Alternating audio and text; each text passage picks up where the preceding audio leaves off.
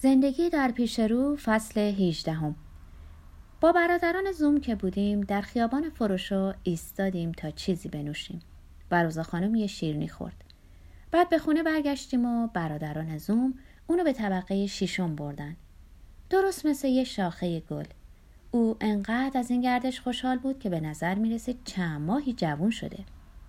وقتی به خونه رسیدیم موسا رو دیدیم که به دیدنمون اومده و جلوی در نشسته بود. بهش سلامی کردم و با روزا خانم که حالش خوب بود تنهاش گذاشتم. به کافه پایین رفتم تا دوستی رو ببینم که قول یک کت چرمی بهم داده بود. از اون کتایی که از یه مغازه واقعا آمریکایی نه یه مغازه بنجل فروشی خریده بود. اما اون اونجا نبود. چند دقیقه با آقای حامیل موندم که حال خوشی داشت. کنار فنجون خالی قهوهش نشسته بود و به دیوار روبروش به آرامی لبخند می‌زد. آقای حامیل حالتون خوبه؟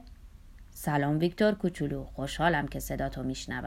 آقای حامیل به زودی عینکی ساخته میشه که با اون میشه همه چیزو دید. با اون دوباره می‌تونین ببینید.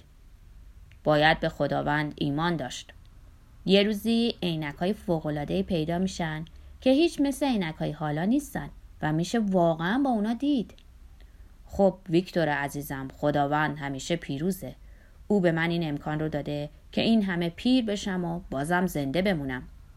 آقای حامیل اسم من ویکتور نیست اسمم محمده. ویکتور اسم اون یکی دوستتونه. به نظر متعجب اومد. البته محمد کوچولوم توکلت الله و الذی لا یموت. یعنی به کسی اعتماد کردم که هرگز نمیمیره ویکتور کوچولوم. چی صدات کردم؟ اه گوهش بگیرن. منو ویکتور صدا کردیم. چطور می‌تونستم این کارو بکنم؟ ازت عذر می‌خوام. نه مهم نیست. اصلا مهم نیست. اسم فقط اسمه.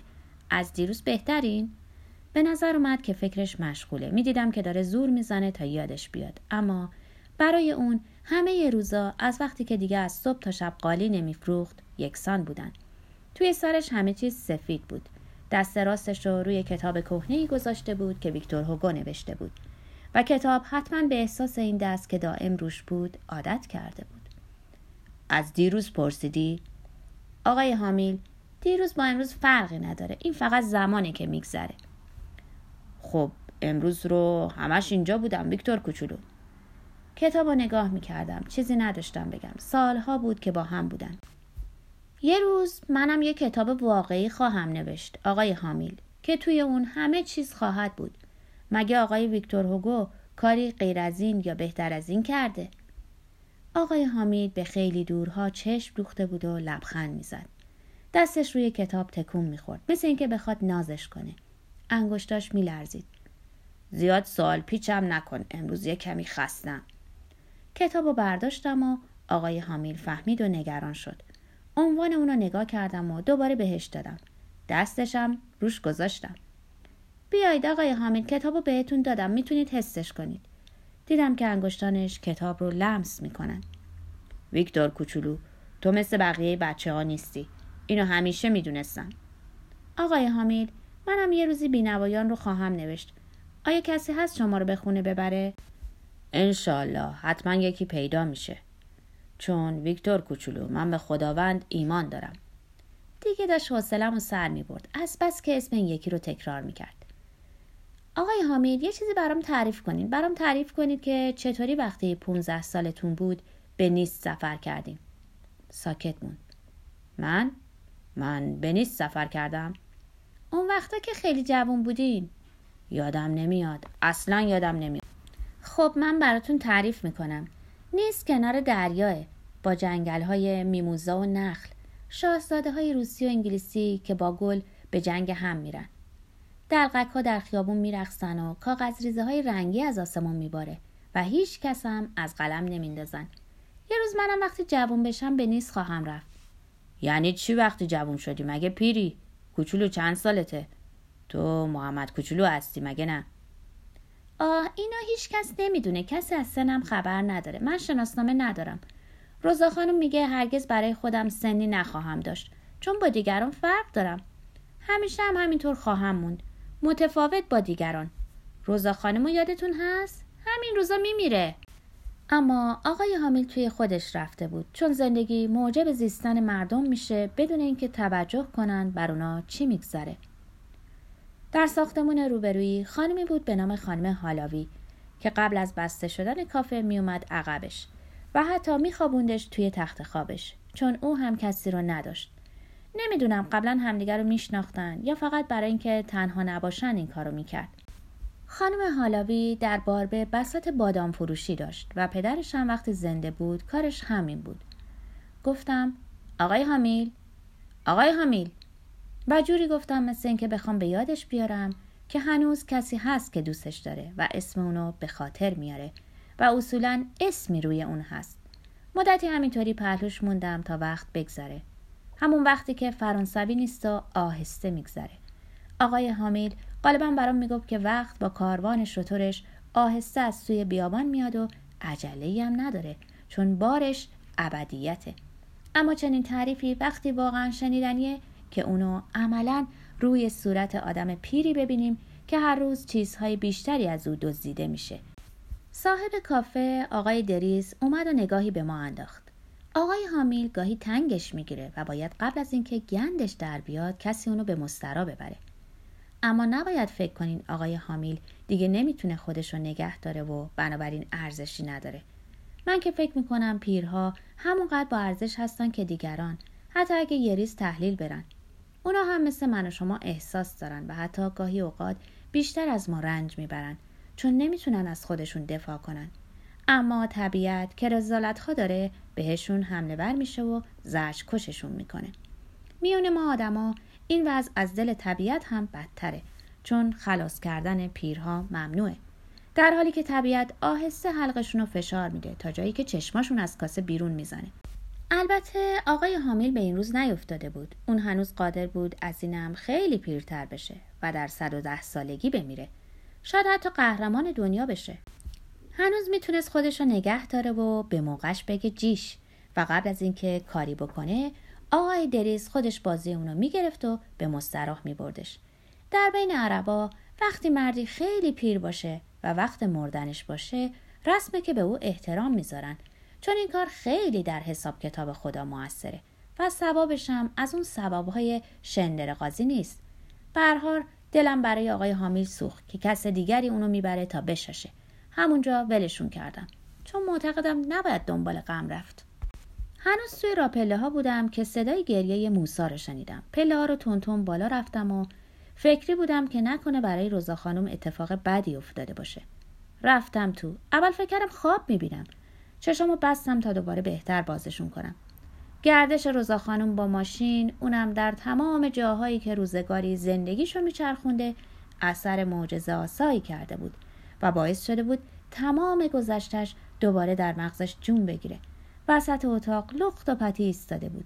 می‌خواست لباس بپوشه و بره سر کارش. مثل سابق که زندگیشو میچرخون خب من توی زندگیم چیزی ندیدم. حتی نمی‌تونم بگم چه چیز وحشتناکه و چه چیز وحشتناک نیست.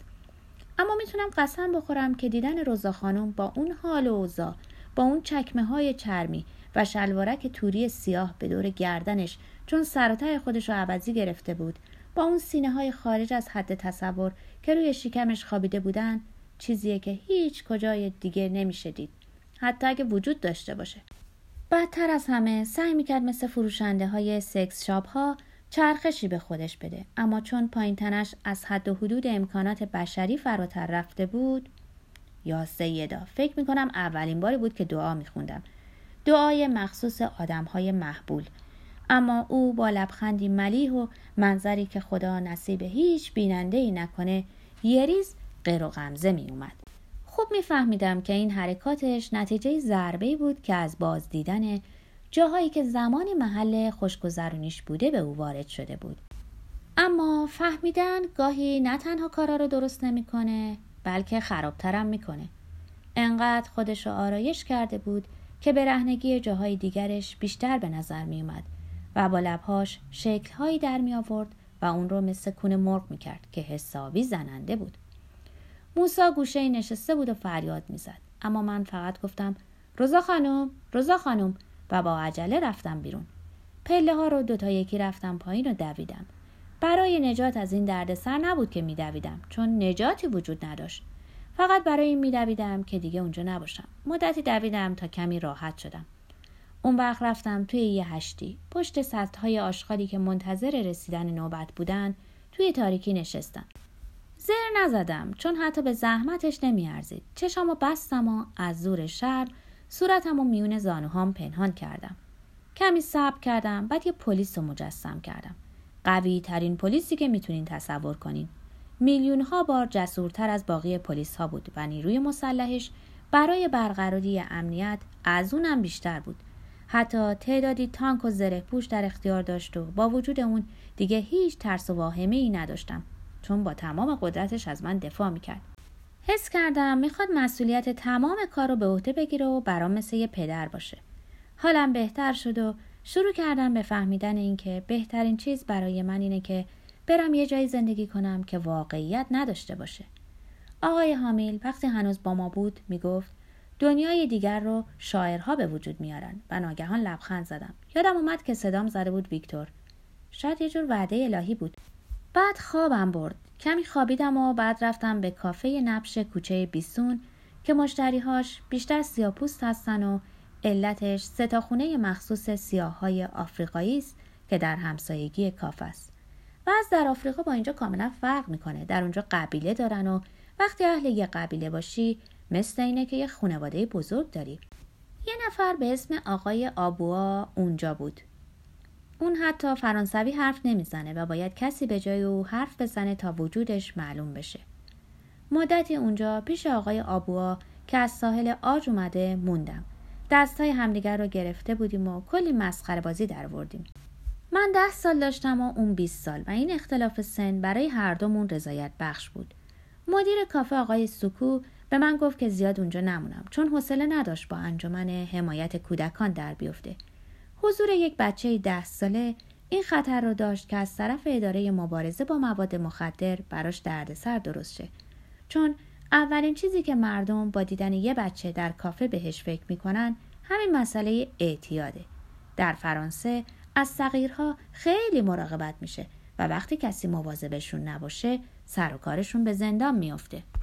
آقای سوکو خودش بچه داره. اونا رو در همون ساحل آج گذاشته چون در اونجا بیشتر از اینجا زن داره.